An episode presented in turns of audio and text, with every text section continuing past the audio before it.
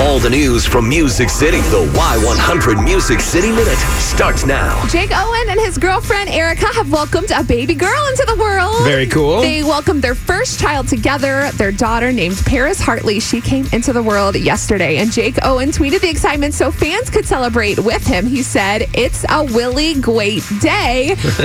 Happy birthday to Willie Nelson, who was born on this day, April twenty-ninth, nineteen thirty-three. Also, happy birthday to my little beautiful daughter, Paris Hartley Owen, born yesterday. Hashtag God is great. Super cute. Can't wait for the photos of her.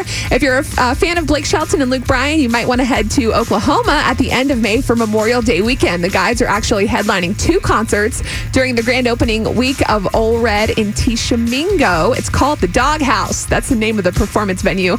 Luke's going to headline May twenty-third. Tickets go on sale May second, while Blake will headline May twenty-fourth. Tickets go on sale this Friday. That info for you is going to be on our Facebook page. Page proceeds will go to Oklahoma Wildlife Conservation Foundation because, as we know, Blake Shelton's from Oklahoma. He says it's completely unreal that the Dog House is going to exist in Tishomingo. When he was growing up, he always wanted a place to play live music, and now he's bringing back that to his roots, and he's very proud of it, of course. And speaking of Blake, The Voice is moving right along this season. Last night, the top twenty-four performed live. The teams are kind of uneven. Blake Shelton, he's in the lead. He's got eight artists left. Kelly Clarkson and John Legend have six, and Adam Levine has has four. They'll pick the top twelve tonight. But one of the performances that everybody was talking about from last night's show was uh, an artist on Kelly Clarkson's team. Her name is Rebecca Howell. She sang Faye Pill's Wild One. She's three years old on her daddy's knee. He said you can be anything you want to be. She's a wild one.